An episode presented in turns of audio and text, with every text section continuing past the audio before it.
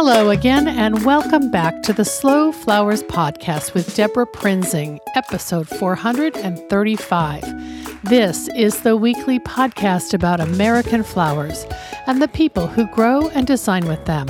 It's all about making a conscious choice, and I invite you to join the conversation and the creative community as we discuss the vital topics of saving our domestic flower farms and supporting a floral industry that relies on a safe, seasonal, and local supply of flowers and foliage.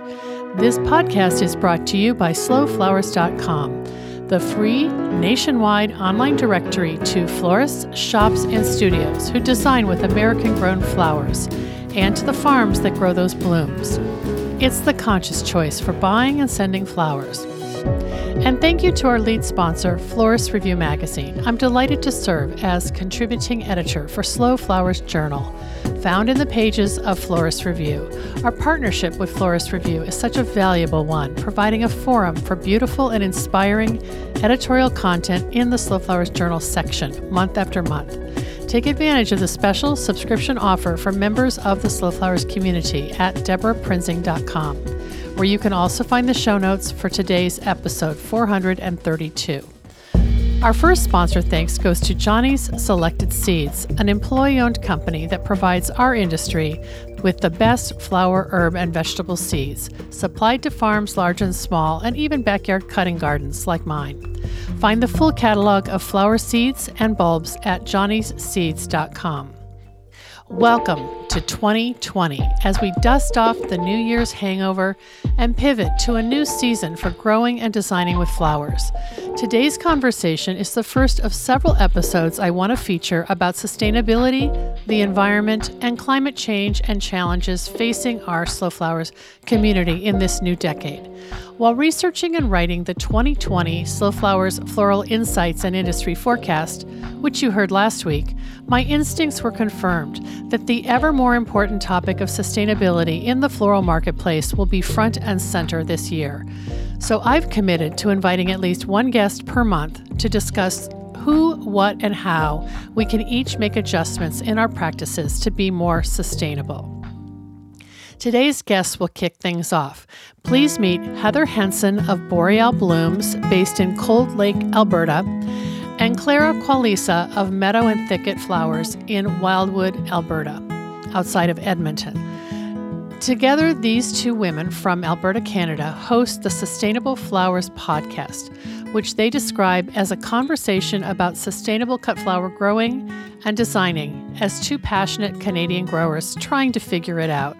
I take comfort in that because, well, we're all trying to figure it out, aren't we?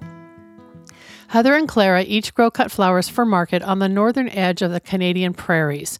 In 2018, these floralpreneurs launched the Sustainable Flowers podcast as a project in which they discuss the issues they face and alternatives to conventional approaches that they're putting into practice or trialing to ensure their small scale flower farm operations are sustainable whether that means looking to the past or looking forward to new technologies. They're looking for the whys and hows as they discuss everything from peat to floral foam, anthurium to zinnias, as well as the weekly adventures on these two farms in zones two and three.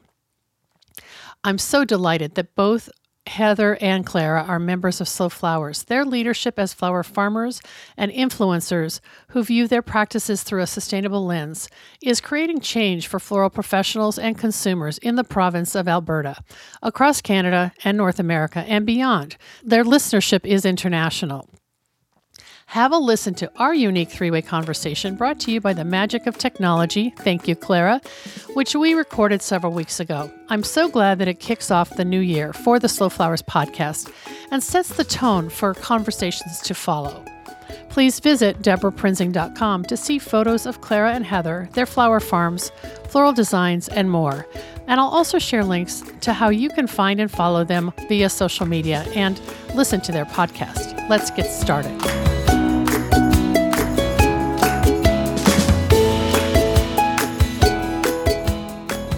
Welcome back to the Slow Flowers podcast with Debra Prinzing. And I am so excited today to have the two women behind the Sustainable Flowers podcast Heather Henson and Clara Qualizza. Hi, ladies.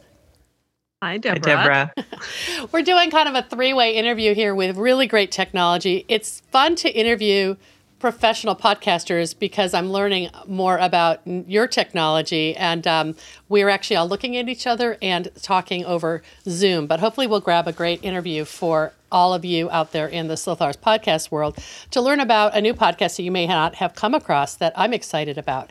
So, the Sustainable Flowers podcast is um, produced by two flower farmers in Alberta, Canada, who, uh, you know, farm under really challenging circumstances. At least I say that being here over in Zone 8B in Seattle. But also, you're not physically near each other. So, uh, who, which one of you wants to jump in and, and give us the um, the big big picture story of Sustainable Flowers podcast? So, I'm Heather, and my farm is called Boreal Blooms. Um, and I'm over here on the eastern side of Alberta, very close to the border between Alberta and Saskatchewan. And you're right, Claire and I are about four and a half hours away from each other in terms of where our farms are. I think, you know, the podcast kind of sprung out of conversations that Clara and I would have whenever we could meet up in Edmonton. That's mm-hmm. kind of halfway between the two of us. Okay. I would come in to pick up supplies and things, and we would try and grab coffee as often as possible.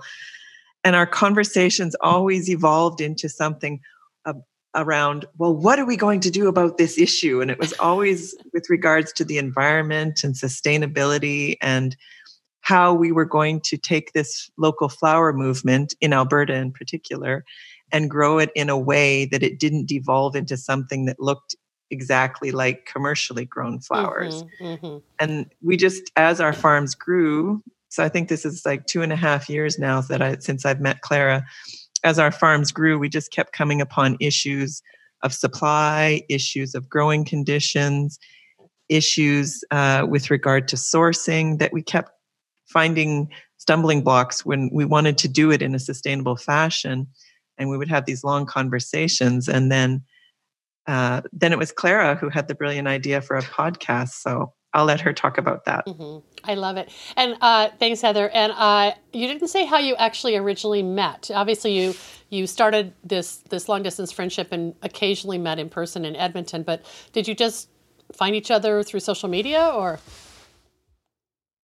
Yes, absolutely. Yeah, the magic of social media. Wow, I um, love it. I think maybe, I think maybe there was some sort of group buy through a Canadian page, mm. and realized that we were close to each other and we just started messaging and then made a plan to meet up in uh, Edmonton one day after one of her markets. Mm, fun. Okay, so Clara Qualizza, and you own Meadow and Thicket Farm. Wait, it's an interesting name. Meadow and Thicket Farm Flowers. Sorry to stumble over that.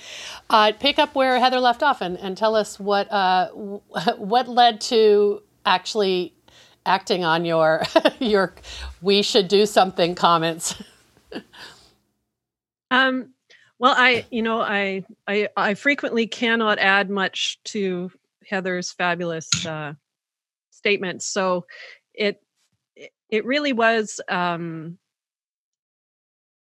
nothing different than what she said. It was mm-hmm. just we. I, I, personally, I'm a podcast addict, mm-hmm.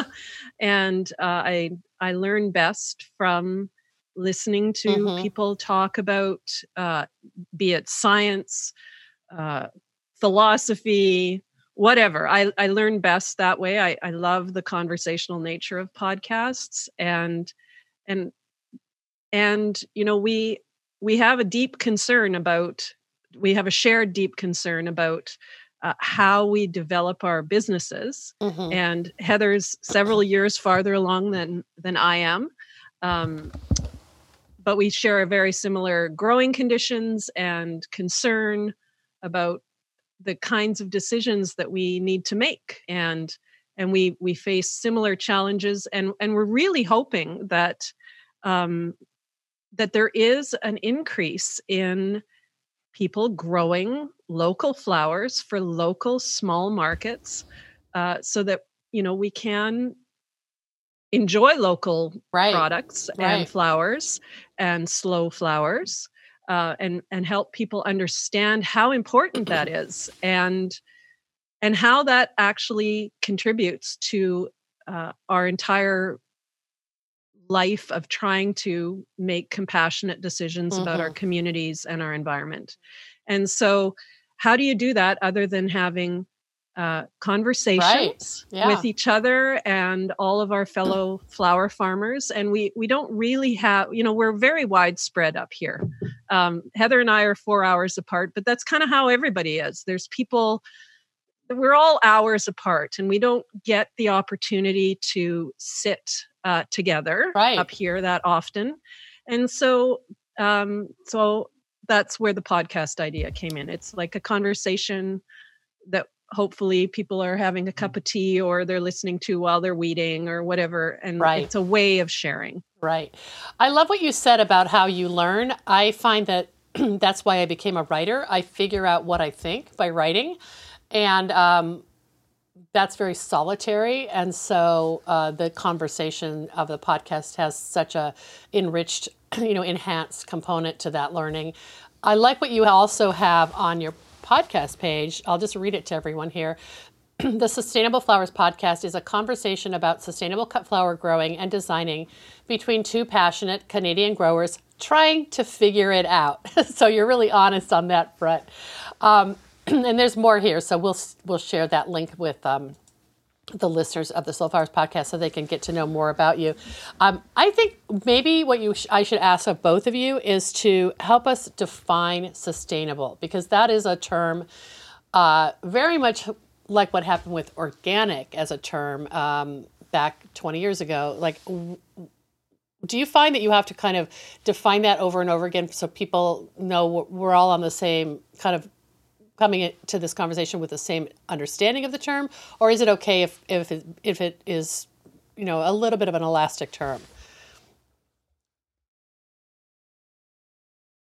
Yeah, it's it's a heartbreaker when um, good good words become um, co-opted, ill ill used. Yeah, yeah, yeah, and um, but that doesn't diminish the the original goodness of them mm-hmm. and we don't um we we try to refer back to some of the uh, sustainability what we call sustainability filters that we uh, frankly learned from uh, another farmer who's actually a vegetable farmer on the east coast of canada um, so we we we refer back to those sometimes in our podcast, but we don't dwell on okay. um, defining sustainability because I think it is elastic. So I I, I want to put you on the spot about just defining sustainability because it is a word that I keep finding uh, popping up and uh, sometimes being used in a, a, what I think is an appropriate way, other times being kind of co-opted.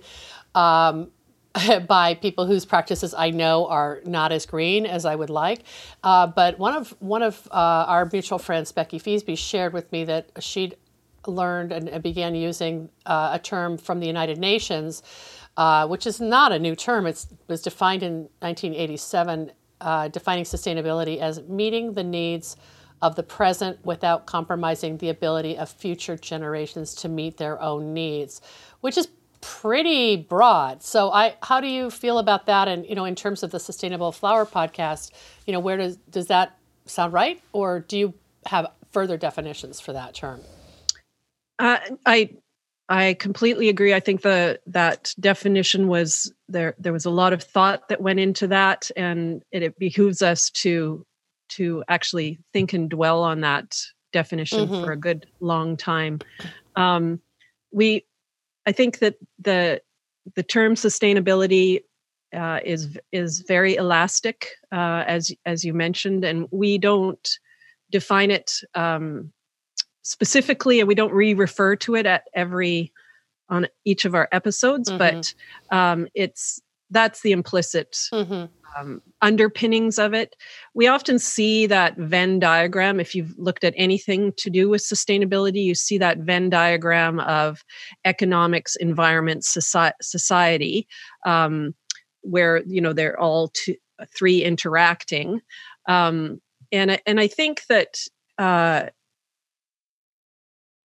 you know how do we how do we end up flourishing as as community communities um, without detrimentally affect, affecting the future of the planet mm-hmm. and all of our children. So, um, you know, I, I I think about that Venn diagram kind of more like um, a triangle, and you, you could look at it either as an upside down or a triangle or a regular straight way up triangle, mm-hmm. where you know we're trying to run a business, right? Um, but I, I think that good or sustainable economics are like the outcome or they spill out of creative and compassionate decisions mm-hmm. that ensure long term, and I'm talking multi generational health yeah.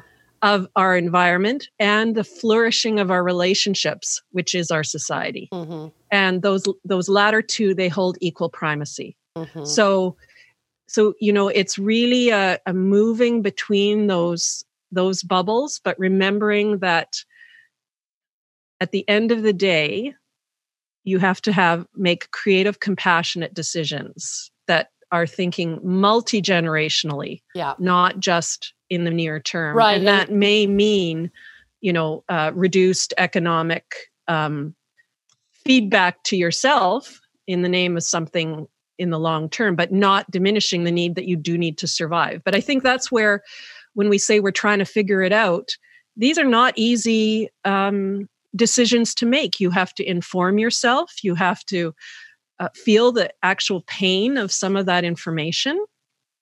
And then you have to creatively and compassionately move forward. And I think that's what we're hoping to do with the idea of sustainable, our sustainable flower businesses. Yeah, that's helpful, Clara. And it is is not a it's just not an easy check the box kind of thing. It's more of a holistic lifestyle approach to choosing, like you said, almost daily choices about everything we're doing. And I'm wondering if, in order to answer those questions, uh, the podcast allows both of you to bring on guests who, who, you know, have expertise in particular um, categories under your, you know, what, how you're farming, and then sort of topics that would relate to other flower farmers or floral designers. Um, and I thought maybe I'd ask you to describe some of the guests you've had and some of the topics you've talked about. And of course, people can uh, find the link to all your episodes. We'll share that in our show notes today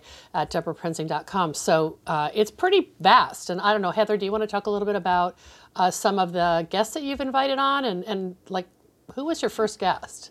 Or was it just the two of you talking through uh, your, your concerns or your ideas? Well, actually, we did spend the first few episodes talking about our own uh, issues, our own topics. But actually, the very first guest, I guess, or the first interview we had was Steve and Mandy O'Shea of Three Porch Farm. Oh, who, fun. Yeah, I consider them to be forerunners in terms of doing flowers sustainably and doing flowers with a with an eye to the longevity of our planet, right? Great suggestion. So, great, great couple and great business, and and I'm delighted to have had the privilege of interviewing them in the past as well. Um, but I I think that um, the questions you had might have been different than the questions I had for them because um, I'm not a farmer, and you, are like wanting the nitty gritty sometimes about practices. Mm-hmm. Yeah, I was asking them all kinds of questions about sustainability with regards to just growing your business? How do you manage your energies? How do you do it as a couple? When do you decide to take on employees? Mm. You know, nitty gritty questions about dahlia growing, mm-hmm. things that are really, you know, important to me. But as far as how I apply sustainability to my business, it's a it's a lens that I look through every day whenever I'm making a decision about anything. And the pot, you're right, the podcast has been a way for us to help ourselves make those decisions. I think my favorite episode that we we just had was and it sounds funny, but it was an interview with the noxious weed specialists right. in Alberta. Sexy topic, ladies. but every, I know. But everybody deals with it, right? That's a really a great topic, actually. Well, it was kind of with an angle towards foraging because foraging is so popular, and for my business, I wanted to hear from the people that are in charge of controlling and managing the noxious weeds, but mm. also things that we see people putting in bouquets here mm. in Alberta, at least, and across Canada. Um, I wanted to hear from the experts. You know, what is the impact of if everybody decides to go out and gather these and put these in bouquets and then not give care to how these are ending up, whether they're composted, burned, or just tossed in somebody's trash? What are the implications for farmers? What are the implications for landowners? What is the implication for um, the sustainability of those plants if everybody decides to go out and help themselves to that. Oh wow. Yeah. That was one of my that was actually one of my favorite things and it really clarified some issues that had been nagging in the back of the, my mind of you know, oh, there's this one wild plant that I really love and I really enjoy drying it and but if I take care to make sure it's burned and I know that it's you know uh, disposed of properly isn't that okay? and I had these thoughts in my mind. And then when we talked, when we interviewed them, I realized, nope, no, it's not okay. There's a hard line there. And having them explain the implications really solidified that for me. That Interesting. For my business, if I want to operate in an ethical manner and not impact other farmers, no, I can't go and pick that plant. Hmm. Hmm. Do you hear feedback from your listeners who want to argue on certain points, or um, or would you like to hear from from people who want to have like I don't know a, a response to that that conclusion you had? Um, I haven't had anybody argue in a point with me, but I would welcome that. I yeah. mean, debate is healthy, right? Yeah, yeah, very interesting.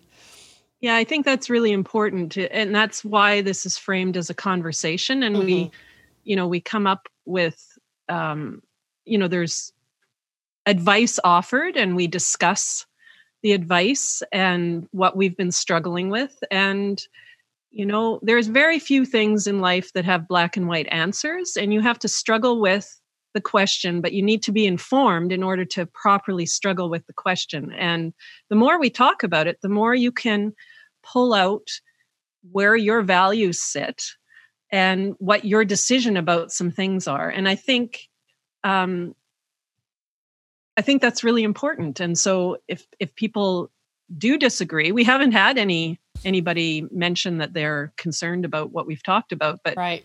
Um, but yeah, I a hundred percent. That's a welcome conversation because that's the only way we're going to advance any uh, new approaches to how we do business and how we live in the planet. Right.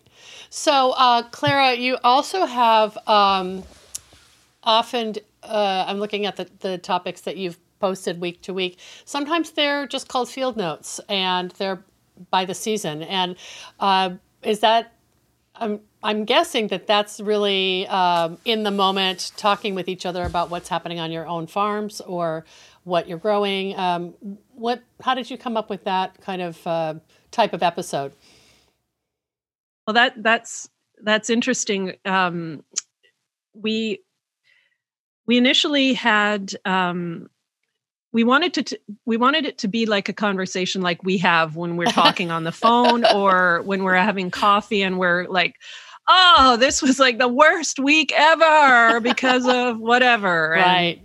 and, um and we thought well you know that's uh i know that it's it was always immensely helpful for me to chat with heather just to vent or to you know how are you dealing with this issue because we do have a unique climate conditions here mm-hmm. um, and so we thought we would tag that on at the end just I because see. we were having the conversation anyway well sure. then it turned out that we did get feedback from folks who said actually we like that part the best keep it and up yeah great so so we kept it up and then um, you know, we're we're very new to this podcasting adventure, and we had great dreams of having consistent podcasts all year long, and then you know, the reality of the field season kind of hits you like a tidal wave, and we just couldn't um, manage keeping our going through the summer with our interviews and our research because in order to do the podcast the way we want to have them done there's a bunch of research we got to contact people all those things right right um, so the field season hit us, and we thought, well, we'll just continue to do shorter episodes on what we're facing while we're actually going through the part of the year for us that is this is where the rubber hits the road. This is where your all your dahlias are being eaten by slugs, or you've got thrip infestation. What are you going to do? So we thought we would continue that, and That's so wonderful. that's that's what we did through our very very insanely busy um, growing season. We we just would touch base each week to either talk each other off the ledge or uh, laugh about something or celebrate something that went right. And so that's kind of that was kind of a we didn't plan on that but that's how it evolved. And Well, it's kind of like we a, are. it's like a post a postcard to your listeners, so that they're they're not feeling um, disconnected with the two women they've gotten to know. Uh, you know, starting in maybe the more dormant months. so I love that. I love that idea, and I'm makes me want to go back and listen to a bunch of them so I can get a sense of your your full year and you know what happens throughout the calendar year um, on your farms. I feel like you also have um, an ongoing theme that I, is maybe more um, pushing more into the design conversation about uh, gr- chemical-free, uh, foam-free practices. Um, you've you've had some guests on talking about um, their des- as designers how they're approaching um, traditional mechanics versus more innovative mechanics, and is that kind of an ongoing topic that uh, that keeps coming up for you? I know it, it does for me in terms of you know people that I encounter on the design side. Mm, yeah, definitely. I think because we know our audience is not just flower farmers, but also farmer florists. Mm-hmm. Um, I do a few weddings myself, so foam free design is really important to me. And having been able to talk to people like Max Gill, Lucy Hunter, uh, Gabriela Salazar about what they do, and of course, learning from Tobey at uh, the Sustainable Flowers workshop, Mm-hmm. those are really powerful experiences to be there with somebody who's done it many, many times and watching them work their magic. And then I'm able to take that home to my business. So I want that to be a continuing part of our podcast just because it's it's part of who our audience is. And again, it's how I want to see.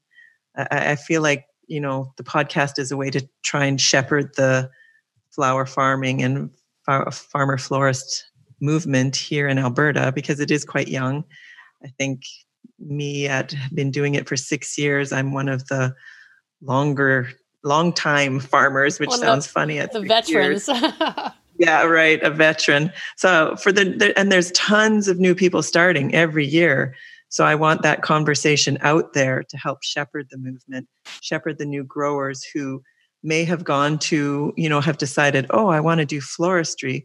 And so when they go to a, a local college, they're faced with a block of oasis or a block of floral foam hmm and because that's how it's still taught. So methods are not uh, out in the say traditional schools of floristry as of yet. So I want that this information out there in the mainstream through our podcast, through workshops, so that young people starting new flower farmers get that information as well, and that the industry grows with that information in Mhm. mind. hmm That's great. I agree with you completely, and I I think uh, in a way we it takes a long time to change habits and practices.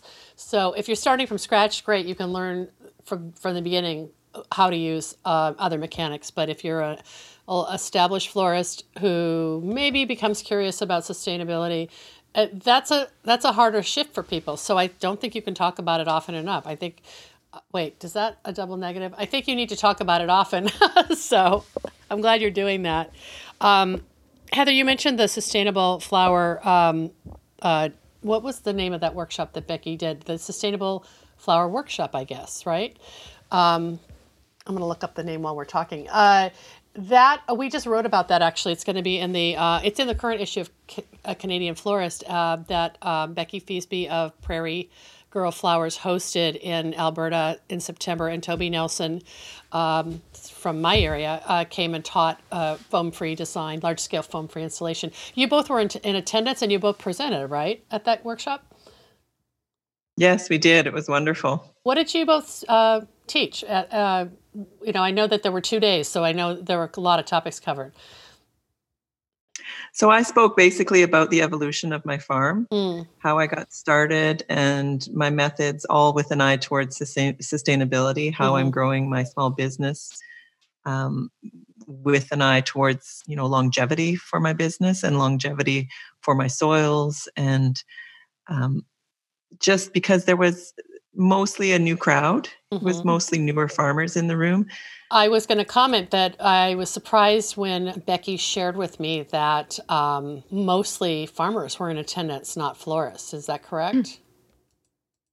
yeah it yes was, it uh, was uh, i think there was one woman from vancouver who was strictly a florist mm. but it was mostly growers mm-hmm. Mm-hmm the Sustainable Flowers Workshop was the actual name of the workshop. So, yeah.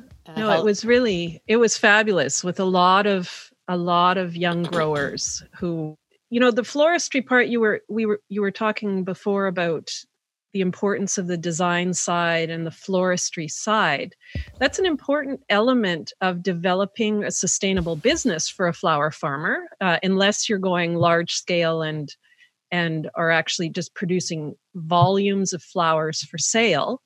Um, but most, I think most uh, flower farmers, at least up here, start off on a, a small scale and they, you know, they're exploring their their business opportunities. So it, it has to involve floristry. It, it usually mm. involves trying out weddings, mm-hmm. trying out uh, markets, trying out CSA bouquet subscriptions, and until they find what they're comfortable with. So sustainable floristry. I, I'm just reflecting back on the, the the things that Heather said about why that's an important part of this podcast is as these new new uh, people entering the the local flowers market are trying to figure it out where they really want to sit. That's a really critical piece potentially of their new businesses. Right. And so having that information is really important and we try to balance that in with what I'm kind of uh, a little bit uh, fanatical about which is science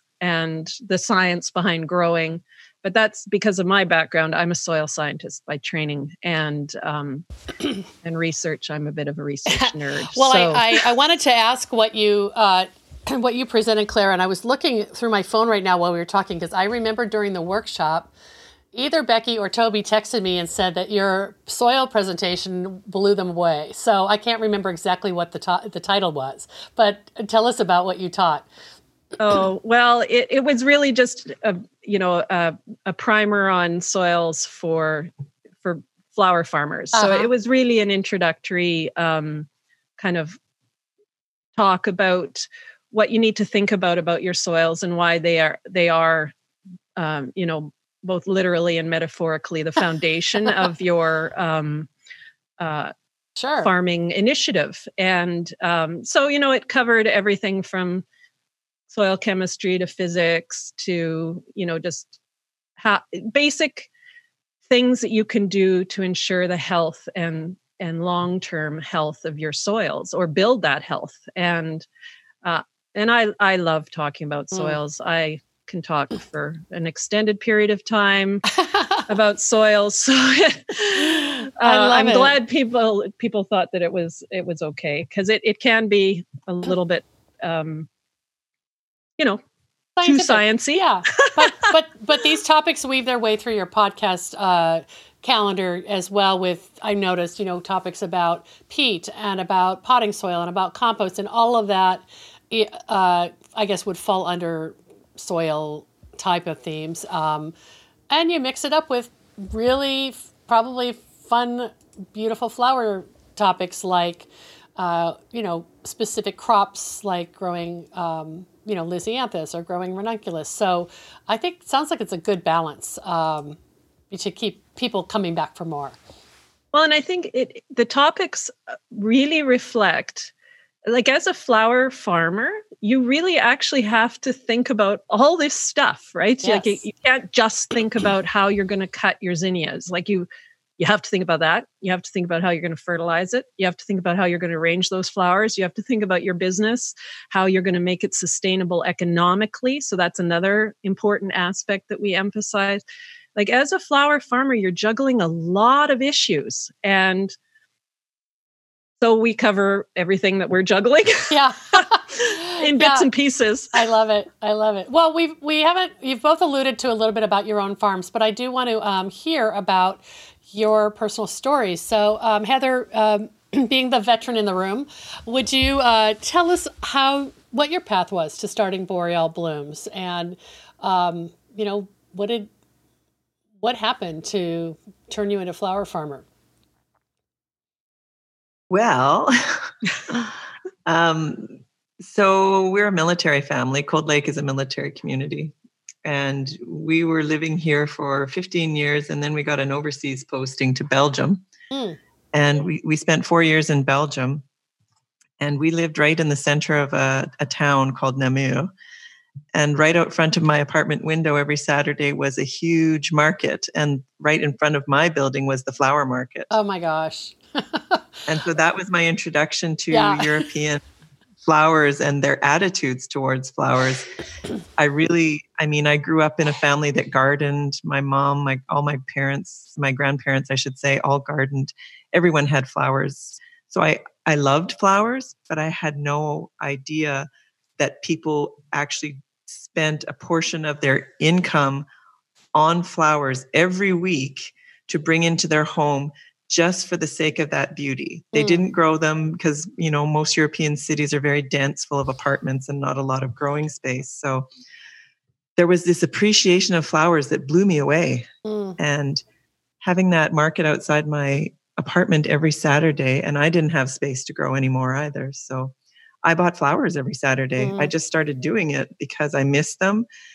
And the um, assortment was astounding and to have them year round as well because of course they were coming from greenhouses just over the border in in the Netherlands to have them year round was such a treat. And they were seasonal you know we did get peonies in May and June and lilies later on and chrysanthemums in November.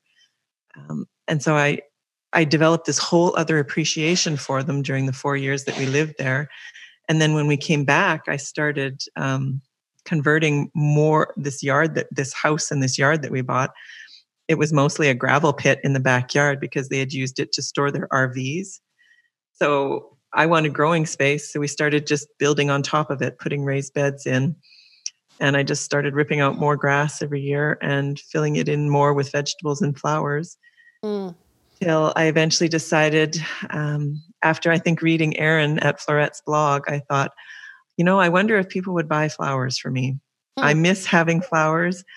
I know I love having them in my house. I wonder if people would buy flowers from me. So I just started my very first year with a very tiny bouquet share of 11 people, just mostly friends who I think felt sorry for me or just wanted to be nice. and I did it all out of my yard. And then when it was successful, I expanded little by little. And now I grow on my friend's uh, organic strawberry farm, and I have about half acre in production. And my CSA has just continued to grow and uh, I do weddings and I sell to some of my florists in town. But my the bulk of my um, income comes from my bouquet share, which I do spring, summer, and fall, and mm. then dried flowers season right now, which I'm prepping for my dried flower market. Mm. Uh, and how has that CSA grown um, from those original friends? Uh, you have a lot more subscribers then, or customers? Oh, yeah. yes, yeah. So it's been really the thing that I've loved the most is to see the demand for local flowers grow in my community. That's been really amazing. When I started, I did my little tiny CSA and I also went to the farmers market here. And a lot of people just walked by my table and kind of sniffed at, like, oh, well, I could grow that myself. Or, uh-huh. oh, you want $15 for a bouquet. And there, it was not my crowd. Right. They were not my people there. And so I just kept developing my CSA. Word spread. I'm up to 50 subscribers this last season. And my markets are really popular too when I do a market now. But I've just had to define who my customer is and market towards them. And the demand has grown I would say exponentially here in my community. And it's been really wonderful to see people start to understand why it's important.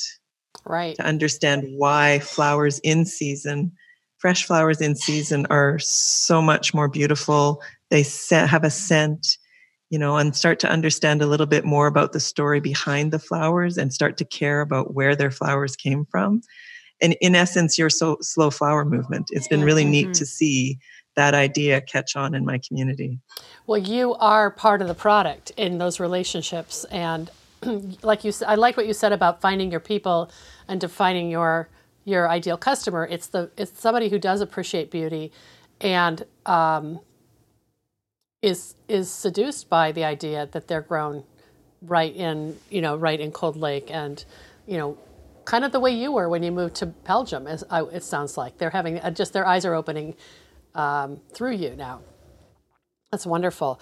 Uh, okay, let's jump over to Clara and hear about Meadow and Thicket Farm, Farm Flowers, Meadow and Thicket Farm Flowers. I have this written on two lines on my piece of paper. That's why I'm messing it up.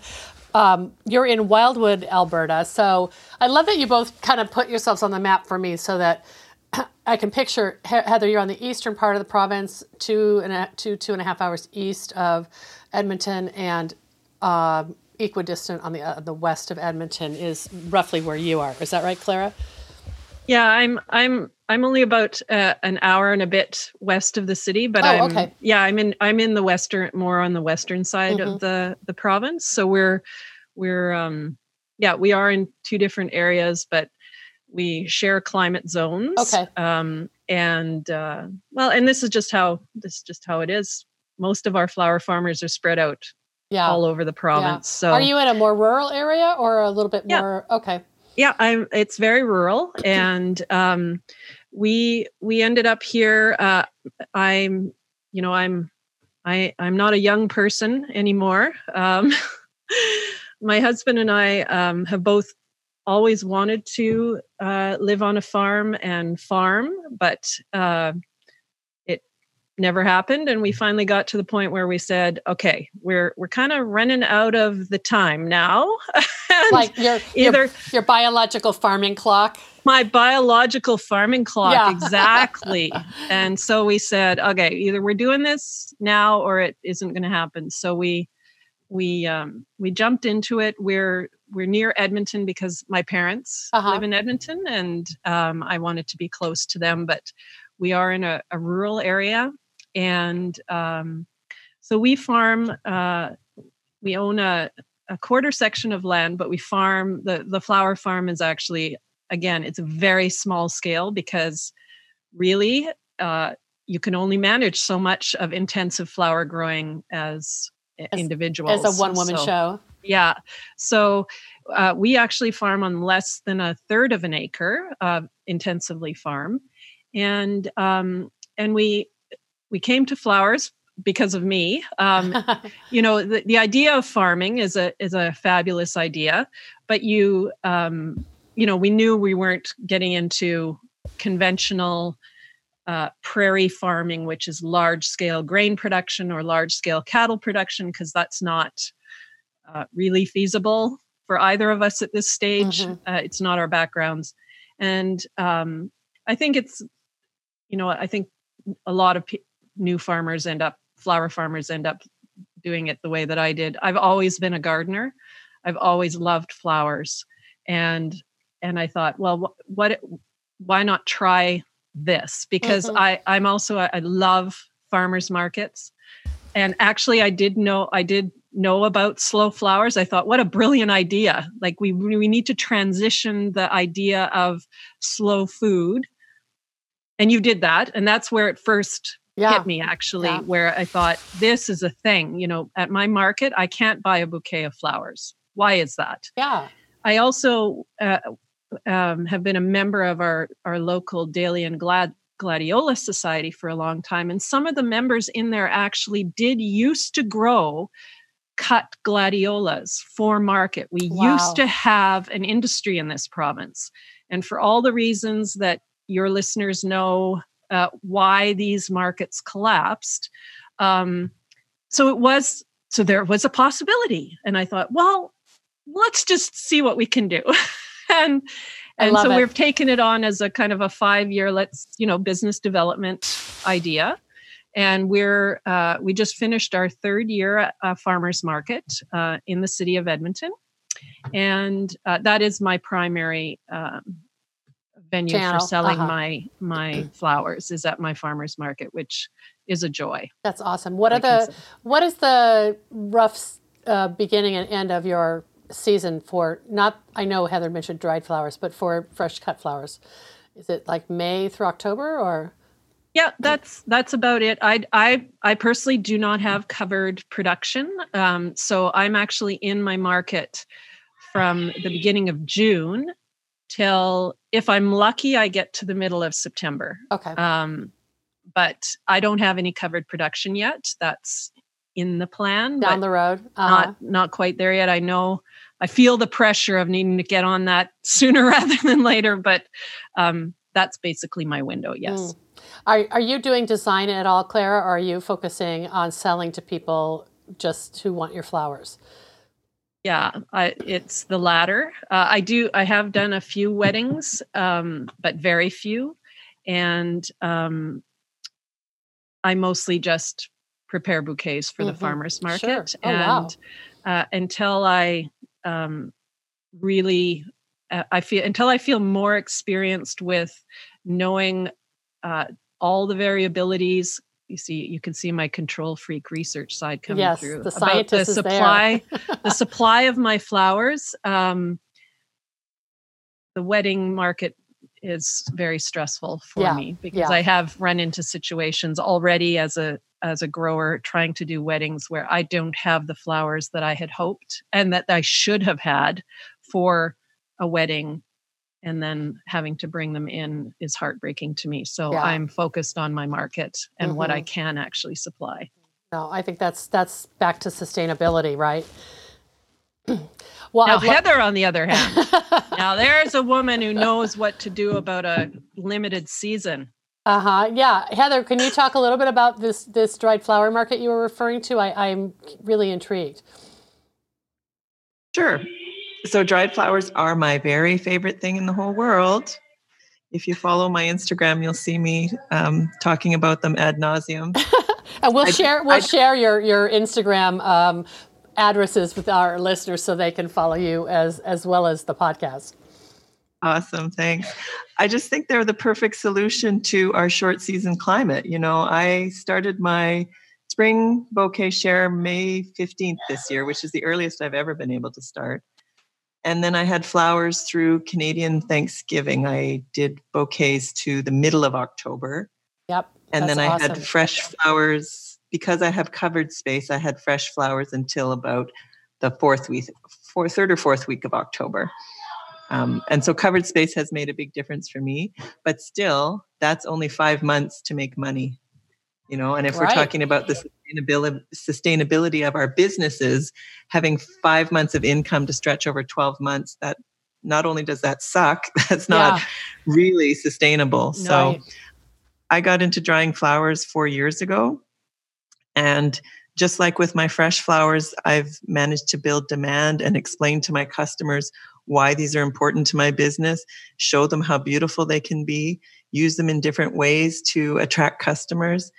And my dried flower sales end up being a huge part of my income now. And last season was the first year that I had almost year round sales. Wow. Because of my dried flowers. I think I only didn't have sales in uh, February, March, and April. So only three months off. Wow. And when you're selling the dried flowers, is there a value add? Are they a finished product like a wreath, or or are they also bunches and you know just si- simply wrapped? Um, I have done value added things. What's been really popular in the this year and last year was Christmas ornaments made with dried flowers. Wreaths are popular, but they're a higher price point, so they don't sell as much as my dried flower bunches. Wow. Wow, that's so great. And are you selling primarily to uh, the, I guess, to, like retail to the consumer versus wholesale to other florists, or is there a balance? It is mostly retail, but I have wholesaled some of my dried flowers to other flower farmers and florists. I think it is a solution for people with short growing seasons. I'm seeing that even here in the Oregon and Washington markets where um, you know frost has hit most of the farms on the western, you know, west of the Cascades, and certainly east of the Cascades as well. And so, how do you fill your your stall? How do you make it look, you know, luscious and and abundant? You have to think outside the box, I guess. Even though dried flowers kind of I remember dried flowers in the 70s when I was growing up. They've kind of you've repopularized them. It sounds like Heather. she most certainly has. Yep. I'll just jump in there because uh, I I also remember the late 70s, early 80s. yeah. And uh, but nothing that Heather is putting That's out neat. there is even vaguely reminiscent of that. So we're, re- it's. It's fabulous. well, we started this uh, conversation with both of you alluding to the fact that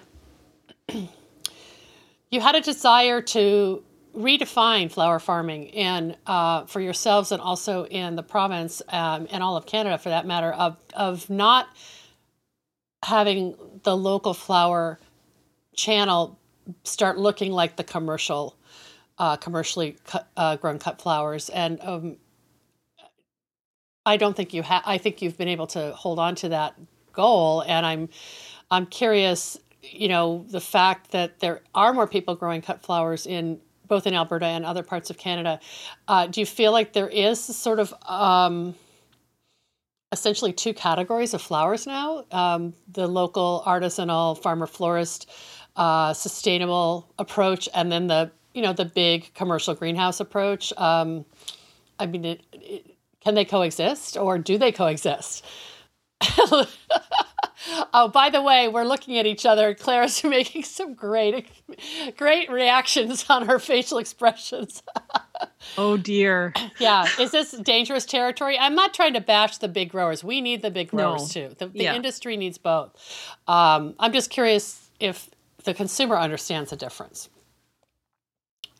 I think that's our work. That mm. that will be our life's work for Clara and I that is the whole point of the podcast that's the whole point of my business is to keep spreading that message and you know we talked we we spent at least one or two episodes talking about this that we're trying to manage and establish consumer expectations when it comes to flowers mm-hmm. and so in order to do that we have to get our message out there to say that you know this is what is available in alberta in may if you're talking local sustainably grown flowers and and show them show people this is what we can grow in may. And so if you're seeing things in the grocery store at your florist that aren't those flowers then you then the understanding is that these are coming from heated spaces far far away or in Canada, but intensively use an intensive use of fossil fuels to grow mm-hmm, these mm-hmm. through our very cold Canadian winter.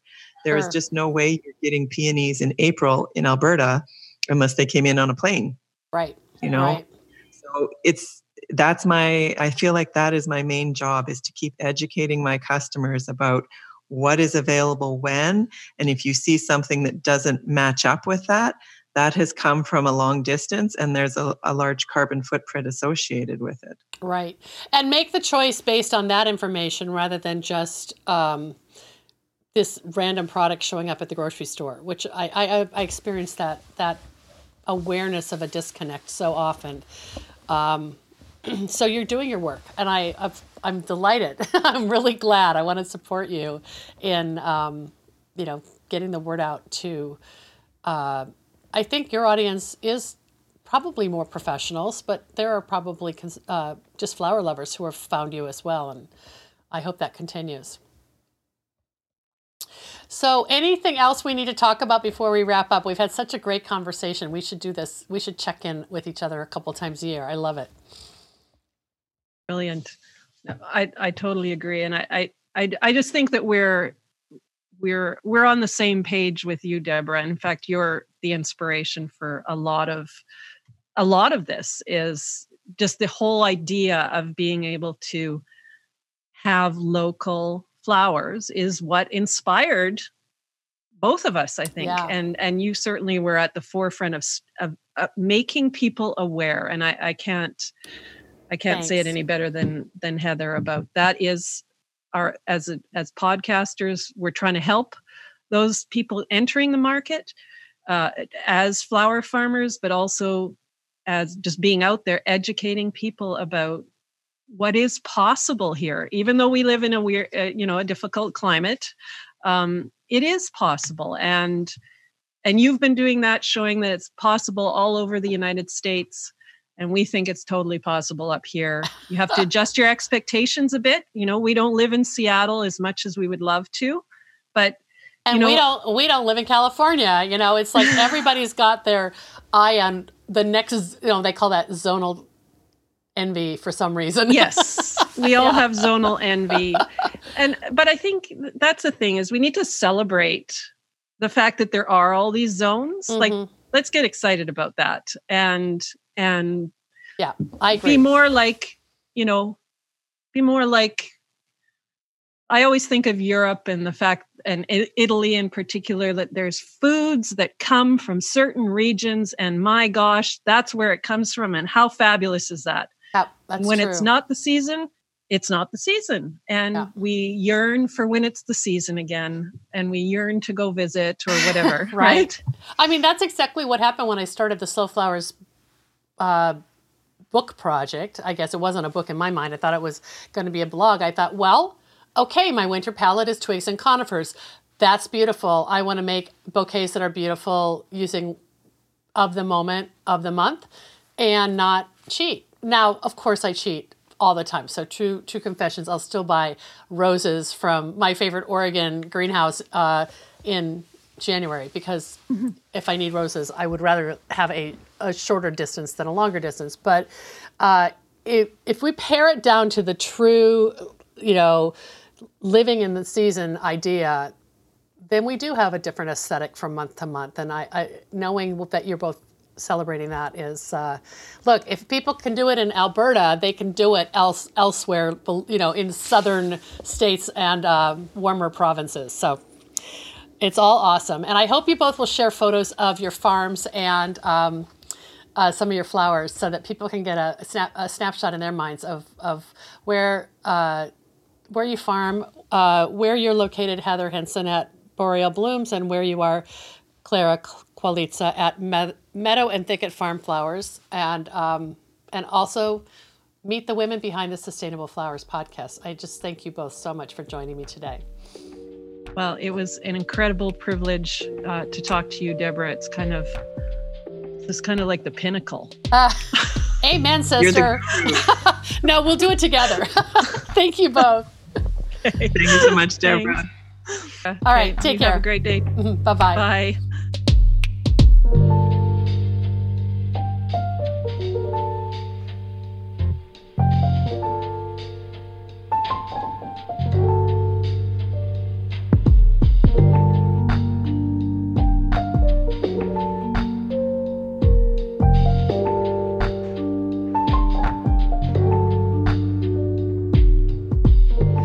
so much for joining this important conversation. It's empowering to learn from Heather and Clara, and I know you'll want to subscribe to their Sustainable Flowers podcast and follow along as the season unfolds in 2020. Our next sponsor thank you goes to the Association of Specialty Cut Flower Growers. Formed in 1988, ASCFG was created to educate, unite, and support commercial cut flower growers. Its mission is to help growers produce high quality floral material and to foster and promote the local availability of that product. Learn more at ascfg.org. Our next sponsor thanks goes to Longfield Gardens, which provides home gardeners with high quality flower bulbs and perennials. Their online store offers plants for every region and every season, from tulips and daffodils to dahlias, caladiums, and amaryllis. Check out the full catalog at Longfield Gardens, which is longfield gardens.com. Registrations continue for the Slow Flowers Summit, and I'm so excited for you to join me and connect with our fabulous speakers, enjoy the incredibly beautiful venue at Filoli Historic House and Garden, and experience the many features that will immerse you in the people, principles, and practices of Slow Flowers. If you've not checked out the details yet, you can find links to everything about our partnership with Filoli Historic House and Garden, our venue for days one and two of the summit, That's June 28th and 29th. And also see our speaker lineup and programming. By the way, day three is an exclusive behind the scenes tour led by our friend Christina Stembel, CEO of Farm Girl Flowers. This is rare access, and I know you'll love to join me. It's available only to summit attendees. As I said, check out all the details in today's show notes at debraprinzing.com. The Slow Flowers podcast has been downloaded more than 564,000 times by listeners like you. Thank you for listening, commenting, and sharing. It means so much. As our movement gains more supporters and more passionate participants who believe in the importance of the American cut flower industry, the momentum is contagious. I know you feel it too. I value your support and invite you to show your thanks with a donation to support my ongoing advocacy, education, and outreach activities. You can find the donate button in the column to the right at debraprinzing.com. I'm Debra Prinzing, host and producer of the Slow Flowers podcast. Next week, you're invited to join me in putting more American grown flowers on the table, one vase at a time. And if you like what you hear, please consider logging onto iTunes and posting a listener review. The content and opinions expressed here are either mine alone or those of my guests alone, independent of any podcast sponsor or other person, company, or organization. The Slow Flowers podcast is engineered and edited by Andrew Brenlin. Learn more about his work at soundbodymovement.com.